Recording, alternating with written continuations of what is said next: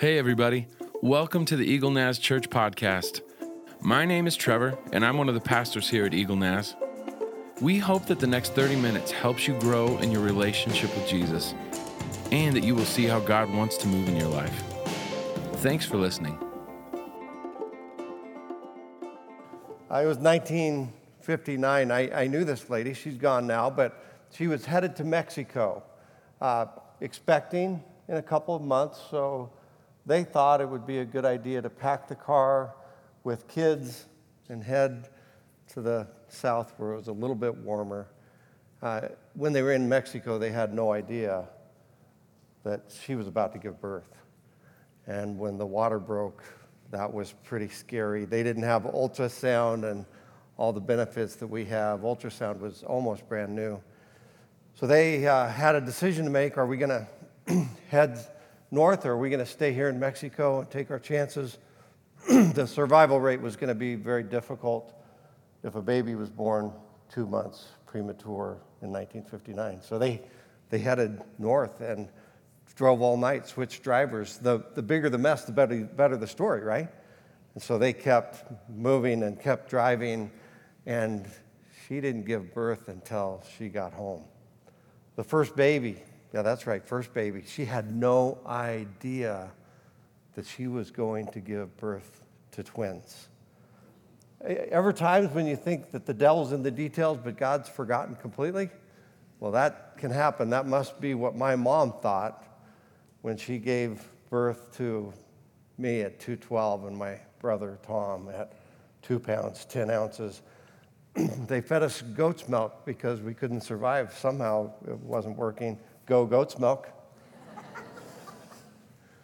and we were in an incubator for a month, and it was a very long time before my mom began, began to see the miracle in the mess. Ever felt a bit like that? That life was messy and you didn't understand why the things were going on that were happening or are happening? We've been in this series learning that, that God is working in the waiting. In fact, sometimes He does His very best work. Sometimes the waiting doesn't have to be a waste of time at all. And today we get to learn that part of waiting well means making room for God to move in the margins of our lives. You know, the margins, those little spaces on the side of the page where you write your notes, uh, where, where everything in life gets pushed to the side, but there's a little bit, and then even the margins become full. Margins, the, the hectic moments, the difficult places in which we find ourselves. We're going to learn today that God does some of his best work in those places. Uh, let's uh, take out the scripture today. I invite you to stand with me. And uh, we're going to be looking at Luke's gospel, who wanted to write an accurate report of what was going on in those days, starting with Luke chapter 2 and, and verse 1. In those days, a decree went out from Caesar Augustus that all the world should be registered. You know what registering means? It, it means taxation is coming. Don't you think that would have been a joyful announcement at the time? Uh, this was the first registration when Quirinius was governor of Syria, and all went to be registered, each to his own town. And Joseph also went up from Galilee, from the town of Nazareth to Judea, to the city of David, which is Bethlehem, because he was of the house and the lineage of David, to be registered with Mary, his betrothed, who was with child. And while they were there, the time came for her to give birth, and she gave birth to her firstborn son, and wrapped him in swaddling clothes, and laid him in a manger, because there was no place for them in the inn. You may be seated. Uh, census time, tax time. Uh, by the way, uh, census was a little bit different kind of thing then. Everybody went to their hometown to make sure that the census was accurate. How many of you people were born in Eagle, Idaho? Would you just lift a hand? Oh, there's one. okay, maybe five. It was quite a stir then, and it would be a, quite a stir now. Everybody had to go to their hometown. Uh, it was a little bit difficult in those days because now we have uh, Mary who's engaged, uh, but she's not yet married, but she's pregnant.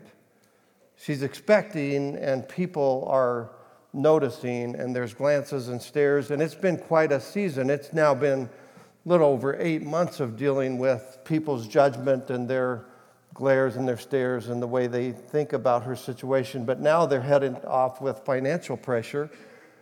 And she's pregnant, about to deliver, and she gets to ride a donkey for several days. Anybody had a baby before? Guys, you don't have to relate to this. How would you like that? And now she's not only got the financial pressure and the difficulty with uh, what the neighbors thought, uh, and now she's riding a donkey, but, but they had to uh, get accommodations. And uh, I'm sure Joseph is thinking, God always makes a way. Right? I mean, I mean when, when he wants them to go through the ocean, he just parts the water. When he wants to bring his presence, he burns a bush. When he wants to make an announcement that the world has gone a little too far, he can build a boat or he can just bring down fire. God, you can do anything. How about a reservation at the Hilton? But it's not going to be like that. I, I don't know. Uh, you may look at the story and see a, uh, Mary with a halo and everything's beautiful, but I think Mary might have gotten just a little bit frustrated at this point. I think she might be uh, tempted to for- forget that God is in the, the middle of the messy things of life and what they bring. Can you relate at all? Add a little bit of normal, to, uh, add to that, then uh, the normal pressure of bills and relationships and stuff, and then let's add taxes. Nobody was smiling. And let's add uh, travel, and let's add relatives, and let's add um, unexpected events, and somehow they can't even get a room at the end. Uh, the scripture says this was their firstborn child. How, how many of you are firstborns? You are so lucky. Your parents treated you so differently than the rest. I, I remember this when uh, the pacifier came out. We boiled it. The second time, we rinsed it on the faucet. The third time, we went like this. And the fourth time, we didn't bother. It was the five second rule. We only have three kids, but that's how it is. I grew up in a family with 13 children. Yeah, what? my, my mother was a saint. and so it's tempting to think that maybe God isn't working in the margins, in the mess. But uh, the scripture tells us uh, that this happened because. It's a, it's a strong word in, in verse 7, it, it, because. That, that, it was, that it was planned, that it was because there was no room in the inn do we think for a moment the God who parts the waters, God who speaks the world into existence, that the God who has amazing attention to detail. I mean, Scripture all the time says it was not yet his time, that, that the, the Scriptures might be filled, filled that, that it was the time for such a time as this. It, there's no doubt that hundreds of years before, God had talked about the fact that this birth would be taking place. Do we think he just forgot the details? That he didn't remember the moment? that he just forgot to get them a hotel key. No, it's, it's because there's no room in the inn that the rest of the story is going to unfold that proves to us that God is working, that he is moving in the margins of our lives. That might give us pause right now to look at our situation and say, is there anything that doesn't seem quite perfect right now? Anything that's not looking like you might have had it look? I, I had a friend uh, write me a note recently, and, and he said, Tim, I didn't like this sickness when it came. I didn't expect it. I didn't want it to happen. It's been annoying and expensive and troublesome. And I asked God at first to just take it away because I didn't understand it. And he said, and I still kind of like God to take it away quickly. But he said, here's the thing I am becoming no, he said, I think I have become a completely different person because of the way God is working while I'm waiting. And then, then he said this He said, In fact, I wouldn't change this happening if I could. Uh, Mary um, is looking at this situation, no doubt, a little bit frustrated. It's not what she thought. Uh, but when we go into verse 8, as we continue the passage, uh, we, we hear about something else going on in another area that says, In the same regions, there were shepherds out in the field keeping watch over their flock by night. An angel of the Lord appeared to them, and the glory of the Lord shone around them and they were filled with great fear. And the angel said to them, Fear not. That's a good word, isn't it? No need for fear here today. For behold, I bring you good news of great joy that would be for all the people. Who's it for? All the people. For unto you is born this day in the city of David a Savior who is Christ the Lord. And this will be a sign for you. This will be a sign. This will be God's megaphone. This will be heaven's billboard. This will be the grand announcement. This will be a sign for you. You will find a baby wrapped in swaddling clothes and lying in a manger. Whoa. What, God? Heaven the curtains pull back from heavens, and for a moment, there's not just one angel who creates fear in their heart, there's multitudes upon multitudes, thousands upon thousands of heaven's army singing praises to God and announcing the grand signpost of what God wants to tell us that a Savior has come. And He said, Here's how you're going to know that it happened. You'll find the baby wrapped in strips of cloth that normal babies wouldn't be wrapped in. And that child will be laying in a sheep feeder.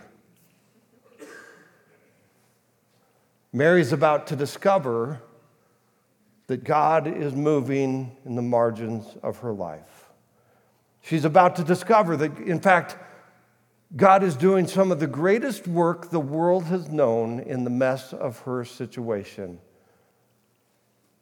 What if God is doing some of his best work in our messy margin situations? Let's unpack the passage a little bit. It's first century. Julius Caesar has passed away, but before he died, his son uh, was ready to declare to the world, and soon after his death, he did declare that this man was divine in his origin, and they called him the Savior of the world because in that section of the world, they cared about the fact that there would be economic security if a king came to power. And so he was known as Savior and Son of God. And this child that was born, he was born in the, the city of peace called Bethlehem. And, and he was, it was also known as the city of David, the king, the great king of Israel. That was probably all just by accident, don't you think? Uh, and, and, then as we unpack the, the narrative a little bit more, we find out that the, the king would be placed in a sheep feeder. That, that he, the Savior, the, the one who gives peace, the king would be the, the feeder of the sheep. Mary had been uh, probably not planning for the pregnancy. You guys don't plan for pregnancy, do you? For, for delivery of the baby? No nursery, no painting, no buying stuff, right? Grandparents? You, come on, you have a truckload of stuff before the kid ever is born, right? Uh, Mary's gone to the house of Elizabeth where she spent about half of her pregnancy. We don't know for sure, but, but we do know this for sure that her husband was a priest named Zachariah. And Mary was a very poor girl. Uh, so poor that when it came to the church offering, they only gave a couple doves at the consecration of Jesus. Uh, my hunch is this that Elizabeth gave her all of the pregnancy stuff that she had, the swaddling clothes, and she took them with her. They were priest linens. And by the way, just by coincidence, probably in the fields of Bethlehem, they were shepherds that tended the sacrificial lambs. The sacrificial lambs would have been protected because they had to be ready for sacrifice and they would be wrapped with swaddling clothes. So now we have a Savior, a King, in the city of kings who's laying in a manger, a sheep feeder that would feed sheep, who's wrapped in protective garments that were priestly garments that would protect the perfect sacrifice. And Mary gets the word. I want you to understand something, Mary. This is the King of the universe. This is the Savior of the world. Maybe you didn't think in some of those moments. I mean, you did a while back when I came to you, but this is nearly a year later. Maybe you thought that I've forgotten you. Maybe you thought the devil was in the details, but I'm not. Guess what, Mary? I'm working in the margins. I'm in the messy places. I, otherwise, all the messy places and all the waiting moments are a big, colossal waste of time, and it only matters when the big stuff happens. But I have this hunch. Scripture teaches me, and I think it teaches us, that God is working in the margins. He's moving in the margins. And, and part of waiting well does, in fact, mean uh, that, that we are making room for God to move in the margins of our lives. Amen? What does making, what does making a place for God to move look like? Mary didn't have control over the fact that God came to her when he did. She did utter that statement of obedience, may it be to me as you have said. Uh, but but the, she, didn't, she didn't have control in the taxes and the donkey that they chose and the journey that they took or the timing of the pregnancy. A whole lot of Mary's situation was completely out of her control. And, and we'll talk about how she responds in a moment. Uh, because there are a couple things that she has control of. Uh, she has control over her attitude and, and how she decides to look at the situation she's in, how she frames the situation. There are also things that we, if we're honest, we do have control over. I think in our society, we numb ourselves by running faster into the darkness. Did you know that the, the research is telling us that before we get up in the morning, 95% of all of us have parked our phone by our bedside. Is that any, am I right about that? How many of you park your phone by your bedside at night? Okay, it's true. And, and that then before we get out of bed, we've already looked at our phone. We're, we're already considering the tweets and checking out the text and looking at social media. Uh, and, sometimes we even numb the pain in our lives running faster by shopping more by looking at other media that's not that healthy, by um, just moving more quickly when the margins are already full. Uh, so here, here's a challenge. How about putting your phone to bed before you do? Taking a holiday from technology for certain parts of our, our day. And, and here's a challenge when you get up in the morning for the rest of the Christmas season, just say, God, I'll use my my phone. I'll use this beautiful instrument for my Spotify worship music in, my, in the morning devotions, and I'll let it be my alarm clock. But I won't listen or look to it before I've looked to you. I'll park my phone. I'll put it to bed before me. Anybody willing to take the challenge? I, I have a hunch that if we slow down our lives, we will gain a significant sighting of the Savior. There's another thing that Mary did that I think all of us can do. There's the part that we have control about, and there's the part that we don't have control over. In the part that she didn't have control over, she controlled her attitude toward the situation. The scripture tells us in verses 15 through 19. I'm just going to jump to the verse 19 because it gives you the understanding. Mary treasured up all these things and pondered them in her heart. She pondered and she treasured. Uh, it's uh, to ponder. The, the word means to gather up all the stuff, all the incidents. It's the, the whole idea. It, it's this picture of like making a batch of cookies and putting all the stuff in.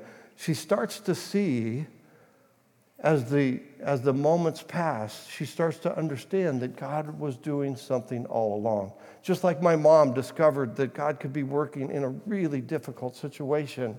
After all, she got me out of this.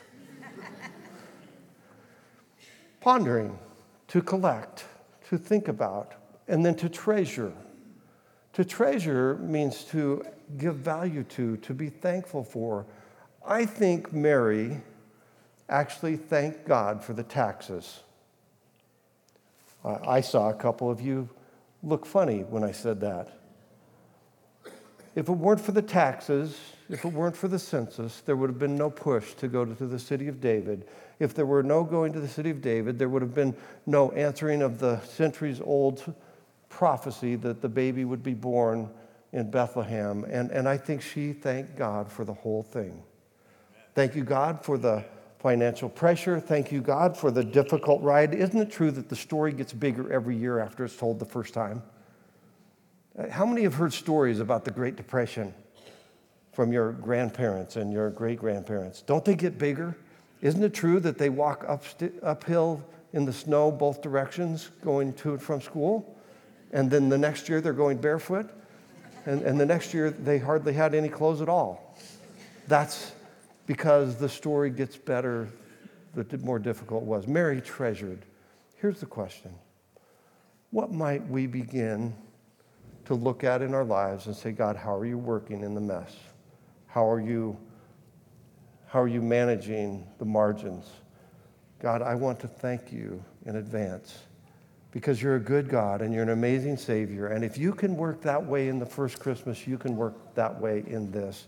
God, I give you my messy moments and I allow you to move in the margins of my life.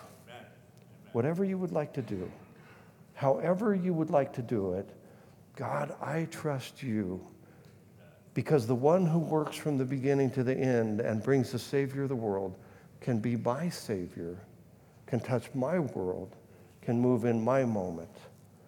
May God do that for us today as we, like Mary, treasure and ponder Him. Let's pray. Heavenly Father, we thank you so much for the way you work in unexpected ways, as the children taught us. You do things way beyond what we think they could be done. And today we give you praise and thanks. And Father, sometimes we doubt, sometimes we wonder, and then we stand in awe and praise at what you've done. For any who don't know you today, Father, we invite them to pray with our team in the prayer room and invite you in to their journey. And we just give you praise in Christ's name. And everyone together said,